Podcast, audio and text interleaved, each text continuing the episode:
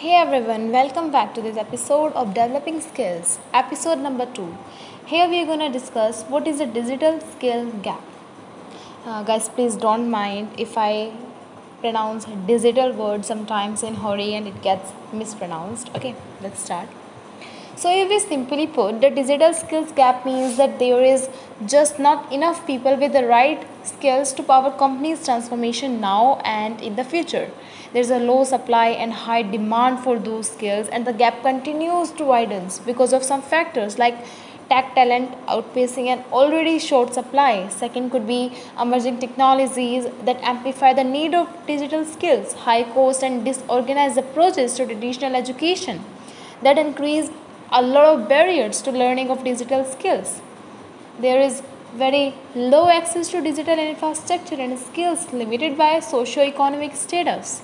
You know the uh, democratization of digital skills will not reach every country, every industry and community community equally until people from undeserved or underrepresented backgrounds get equal access to technology and education. For reskilling, the skills gap will continue to grow.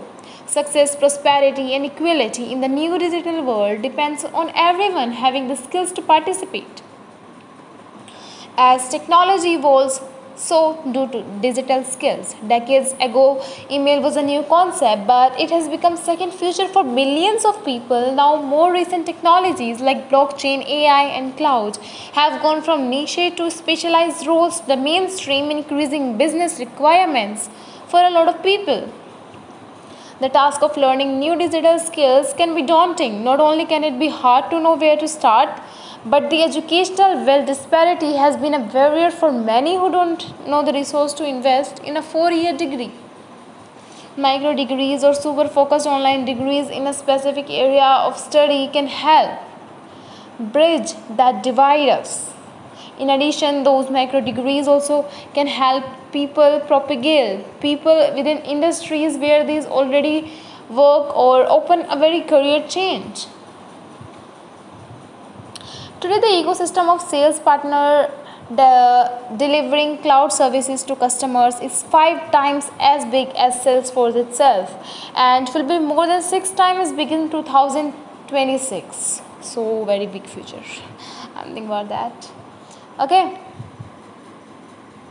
For now we are pausing our podcast and we'll meet in third episode. Where where where we, we are going to discuss those hard and soft skills that are needed for the future jobs.